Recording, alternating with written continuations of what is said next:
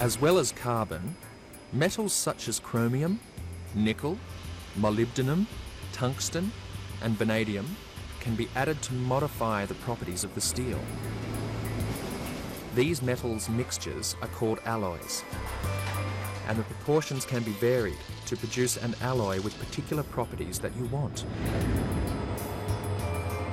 The main types of steel alloys are stainless steel, chrome molybdenum steel, and tungsten steel.